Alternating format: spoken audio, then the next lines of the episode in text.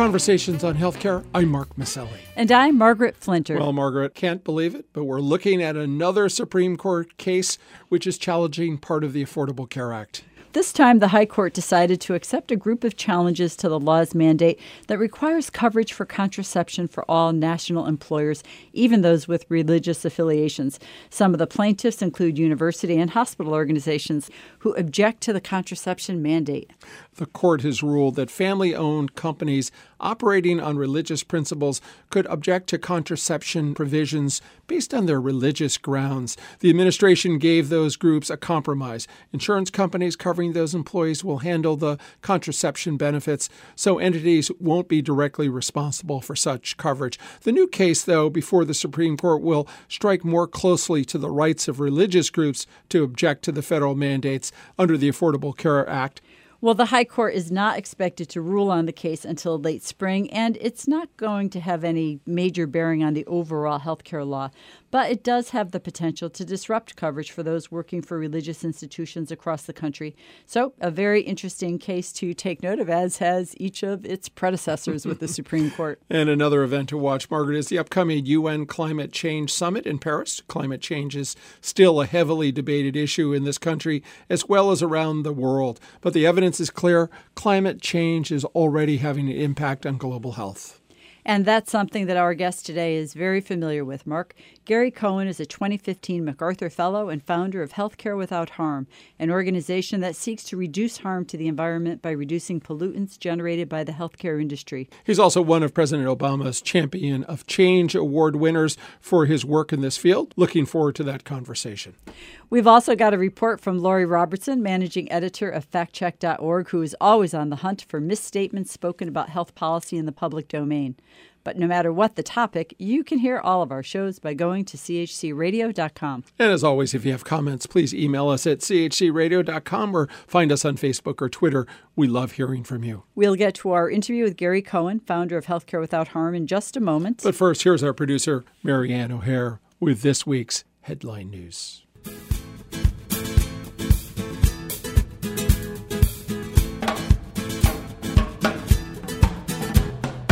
I'm O'Hare with these healthcare headlines. A startling uptick in the premature deaths of middle aged white Americans, particularly men, points to the long term effects of stress on overall health. The cause may be even more surprising. The report, released by recent Nobel Prize winner for economics Angus Deaton, revealed the uptick in death rates is due to a rise in alcoholic liver disease, suicide, and drug overdoses. The study looked closely at the demographics of this group, finding a direct correlation between lower education status and a higher incidence of premature death. Particularly alarming, according to Dr. Deaton, is the rise in middle aged suicides, which could be a result of long term economic challenges following the Great Recession. Death rates rose 22% among middle aged white males with a high school education or less.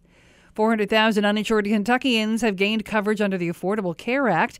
Outgoing Governor Stephen Beshear, the only Southern governor to expand Medicaid coverage for its citizens living near the poverty line and creating an online state insurance marketplace that's functioned very well. But that progress could be coming to an end.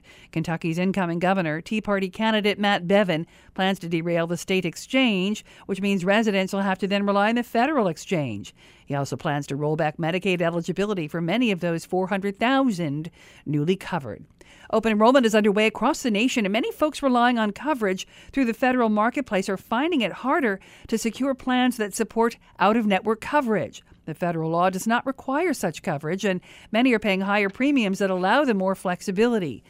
Last year, insurers shrunk the number of providers within those networks of many plans, leaving consumers with fewer options. Childhood obesity has reached epidemic proportions, though signs show a certain leveling off. But still, 30% of American teens qualify as obese. Study shows gastric bypass surgery in morbidly obese teens does have lasting effects. Not only did the average weight loss come in at about 27%, it was sustained over time, and other long term health benefits presented as well lower blood pressure, blood sugar, joint disease, and incidence of adolescent type 2 diabetes. The study reflects the longest and largest analysis of results from teen bariatric surgery and published online in the New England Journal of Medicine. I'm Marianne O'Hare with these healthcare headlines.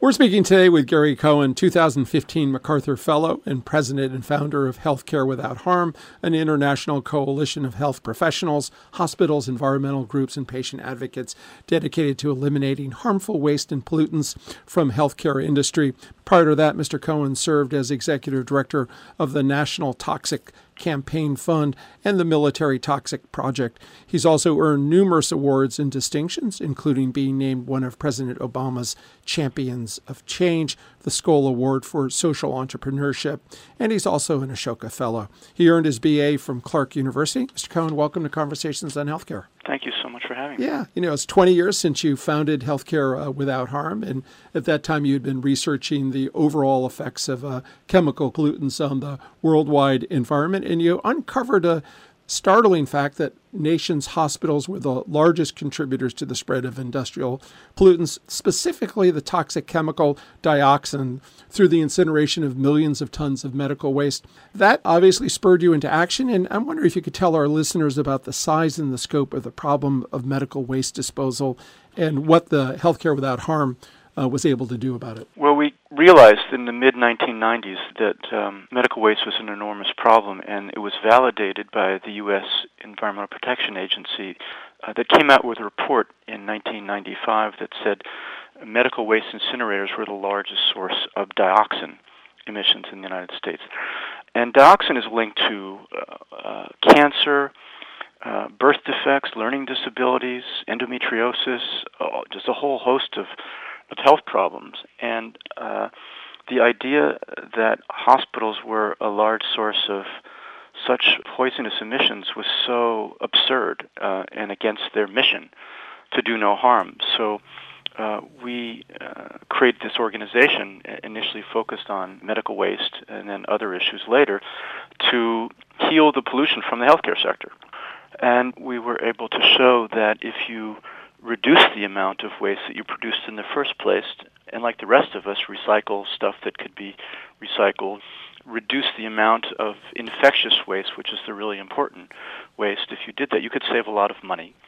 Um, you could also use alternative technologies to treat the waste called autoclaves, which are basically steam sterilization units, so you can render the waste inert, uh, and then you could bury the much smaller amount of waste that you have as opposed to burning it all. And so from well 1996 to 2006, there were 4,500 incinerators, and then there were 70 hmm. incinerators wow. uh, 10 years later. Pretty impressive. Well, Gary, you also discovered that the healthcare industry was responsible for the spread of another toxic and deadly pollutant, mercury, which was ubiquitous in healthcare institutions around the world when you started your work. And, and you brought attention to the fact that in America alone, mercury poisoning was being exacerbated every week via millions of broken thermometers uh, the mercury from just one broken thermometer uh, having the ability to compromise an entire water supply. I think your work in this area has been really dramatic. You formed alliances to confront the problems and eventually garnered participation in the cause from the entire healthcare community, the supplier community, major global partners. Can you tell us about these partnerships and the dramatic results you were able to achieve in reducing the threat of mercury poisoning? Sure. Uh, in the mid 1990s, healthcare was responsible for about 10% of all mercury emissions, air and water. So it wasn't the largest percentage, but it was one that we felt that we could act on. Mm-hmm. And so um, we convinced one hospital in Boston, Beth Israel Deaconess, to um, basically offer their employees and their patients to bring their mercury thermometers in one day, and then they gave them digital ones in replacement. And they were the first hospital to commit to uh, phase out mercury thermometers. Why? Because there were there were alternatives on the marketplace that also measured people's temperature just as well. We then convinced the other hospitals in Boston to follow the lead of Beth Israel and then the city of Boston basically restricted uh, the sale of mercury thermometers. Hmm. We set up a pledge with the American Hospital Association and the EPA and the American Nurses Association, and eventually got 5,000 hospitals to commit to go mercury free, and got a number of other cities to start restricting mercury thermometer sales, and that led to the pharmacy chains realizing that their market was being restricted and they should stop selling mercury thermometers. And so 14 large pharmacy chains also agreed to stop selling mercury thermometers. You know, it sounds easy, but it took about 10 years to mm-hmm. do all what I just mm-hmm. described. And then we went, uh, we have an office in Europe, and because there's still a functional democracy in Europe, we were able to win legislation basically phasing out mercury thermometers and then blood pressure devices. Mm-hmm.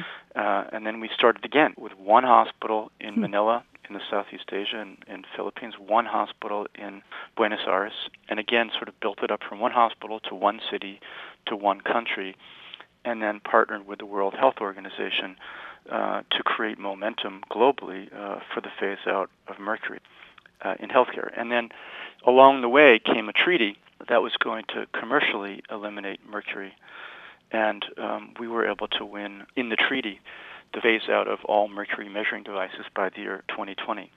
So it was a great example of how you can start small with a single hospital and move over time toward global policy, global treaty. And the, the role of the healthcare sector, not only in sort of detoxing its own supply chain, but showing the rest of the economy mm-hmm.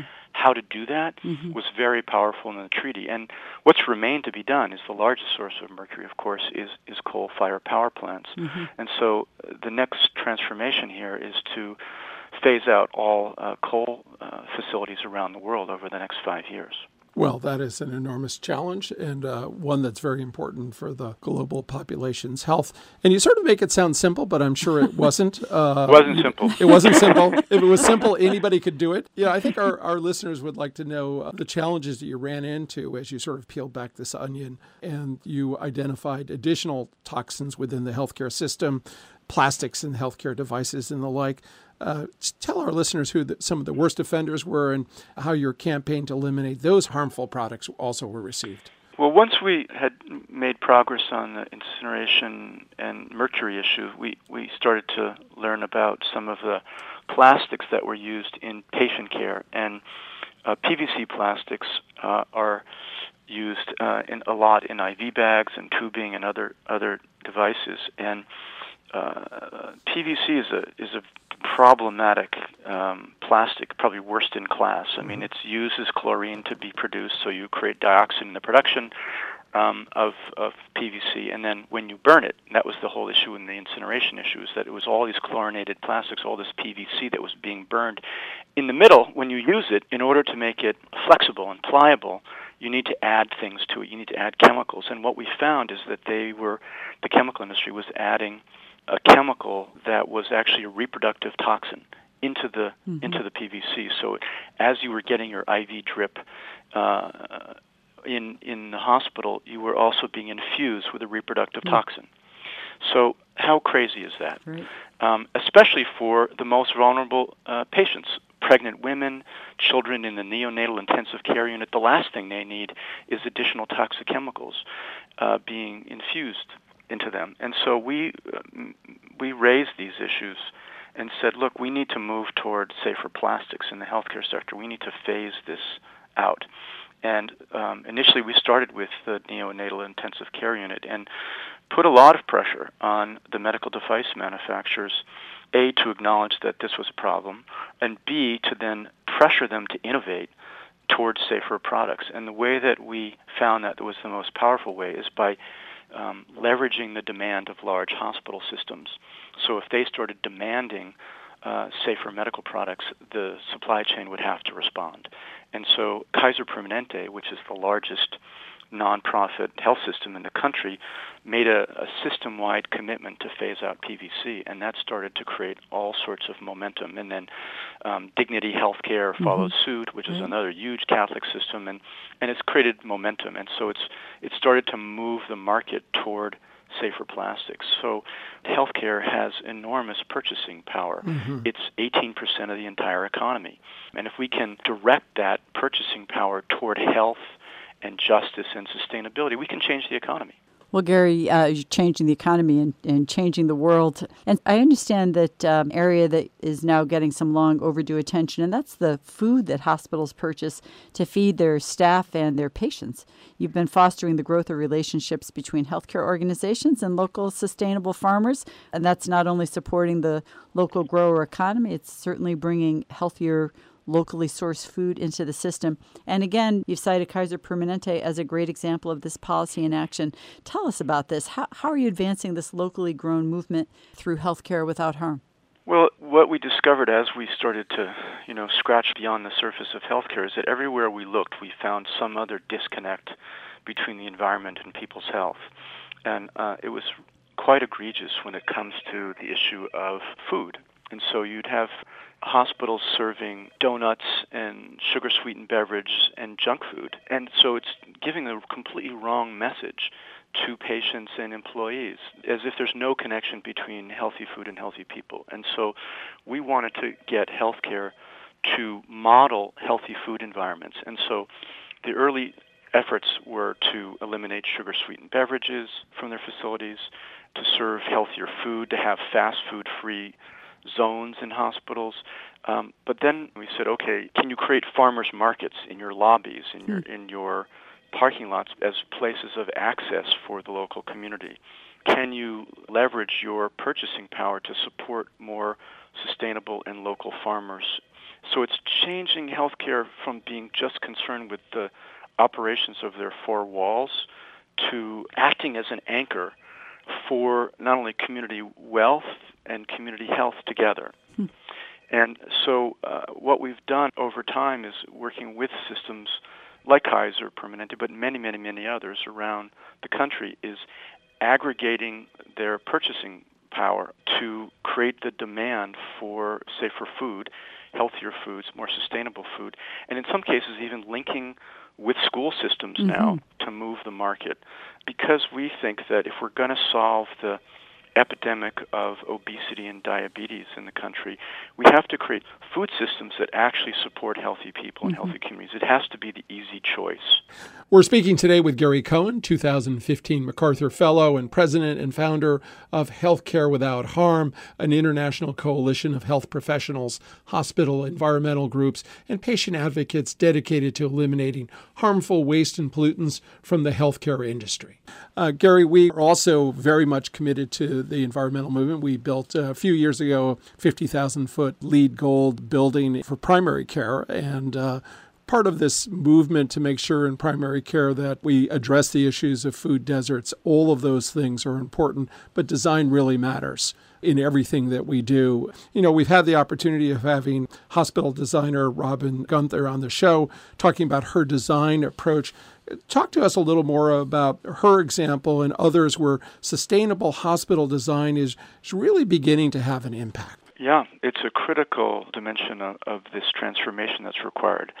Uh, that if we can build hospitals that have more natural light, that use safer building materials, that are uh, resilient, in particular, to uh, climate change impacts, we can change hospitals from being places that actually make us feel sick to places that actually promote healing.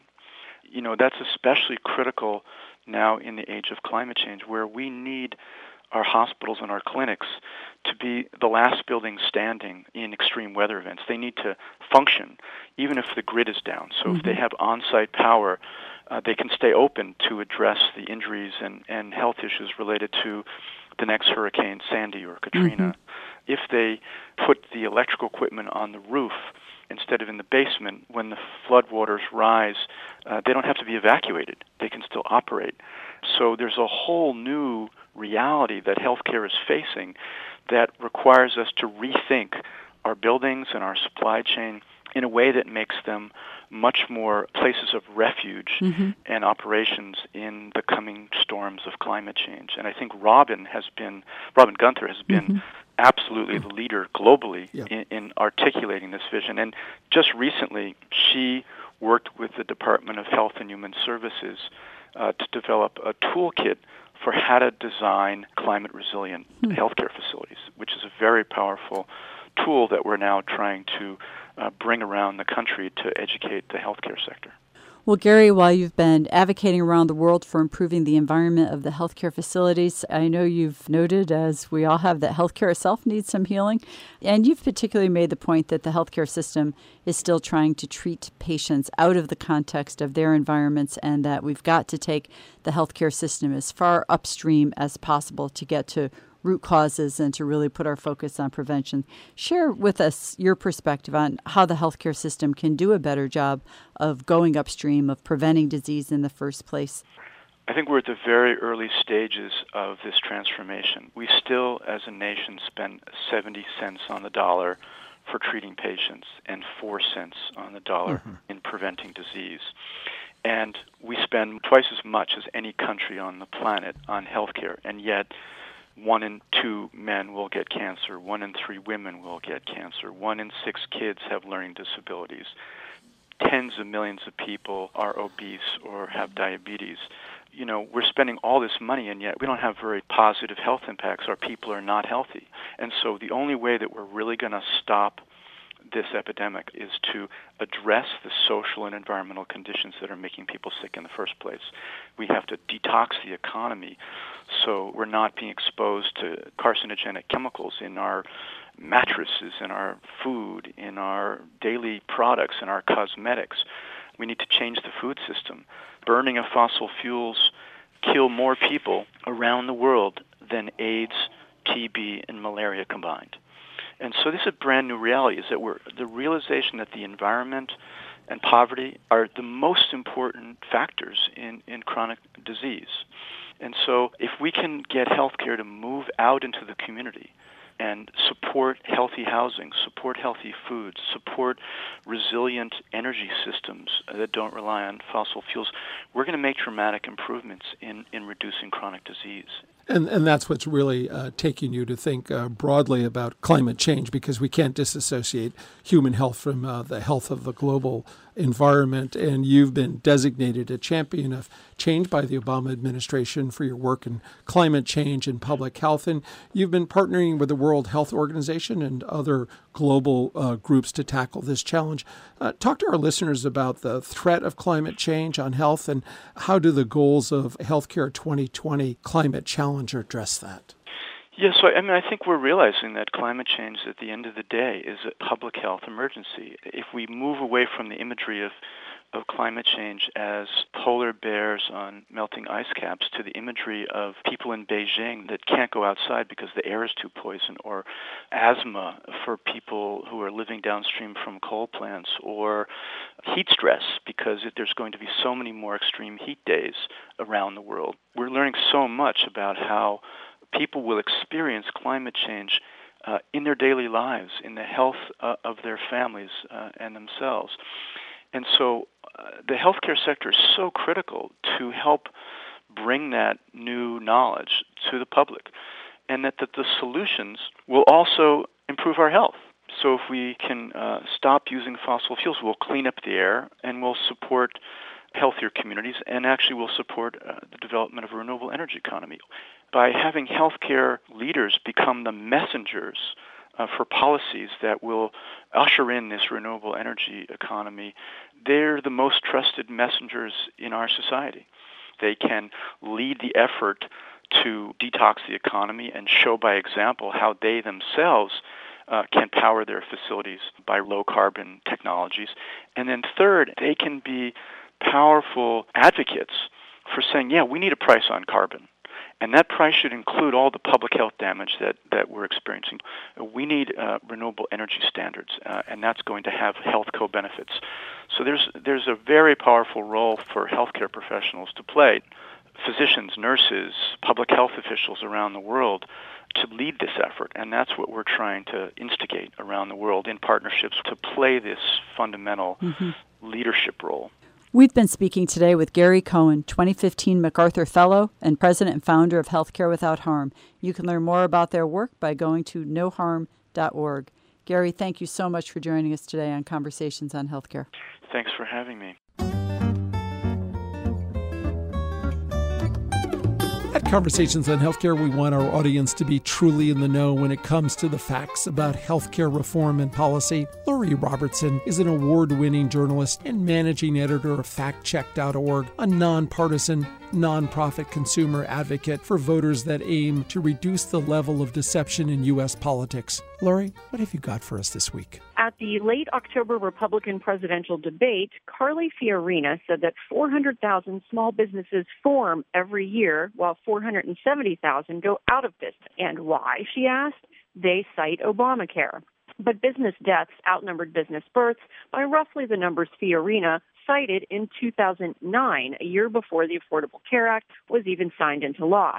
That year, according to data from the Census Bureau's Business Dynamic Statistics, there were 409,000 firm births and 499,000 firm deaths.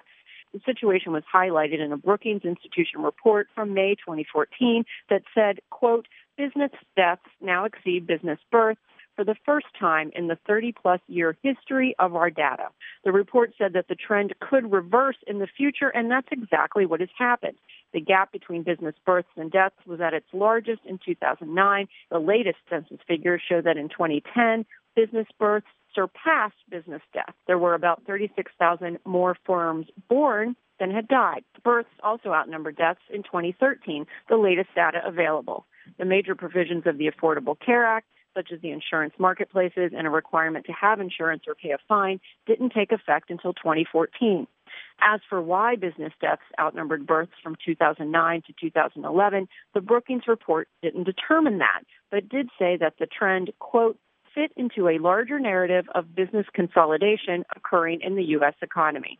And that's my fact check for this week. I'm Lori Robertson, managing editor of factcheck.org. FactCheck.org is committed to factual accuracy from the country's major political players and is a project of the Annenberg Public Policy Center at the University of Pennsylvania. If you have a fact that you'd like checked, email us at chcradio.com. We'll have FactCheck.org's Lori Robertson check it out for you here on Conversations on Healthcare.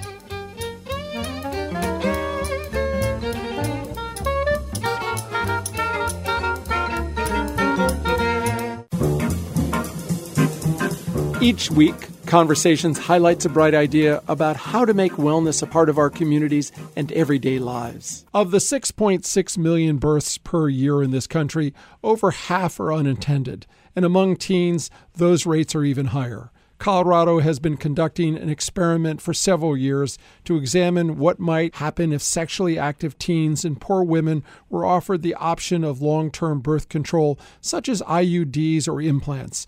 The first question to answer would they take the offer? What was so striking was the word of mouth uh, amongst um, these young women to each other and the network of support that was built to access uh, this program through these clinics.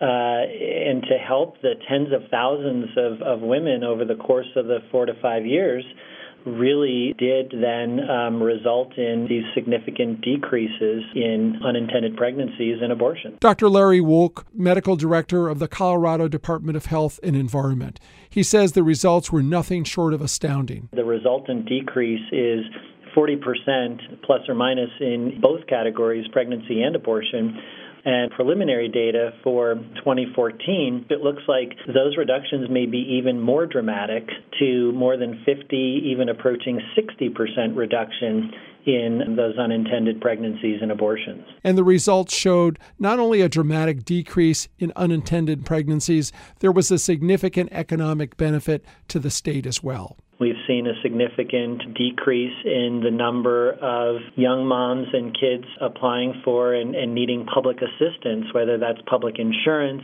the WIC program. You know, we hope that then longer term this will translate into better social and economic outcomes for these folks and for us as a state and, and our state's population. The incidence of sexually transmitted diseases dropped in this population as well. We've been doing background surveillance uh, of our sexually transmitted uh, diseases here in Colorado. And amongst young women 15 to 24, we've seen a decrease in sexually transmitted infections and the rates are now below the national averages. Many other state health departments are already consulting with Colorado on the successful outcome of their experiment. A free, long term contraception program offered to at risk teens and women trying to avoid the economic hardship of unplanned pregnancies, leading to a number of positive health and economic outcomes. Now that's a bright idea.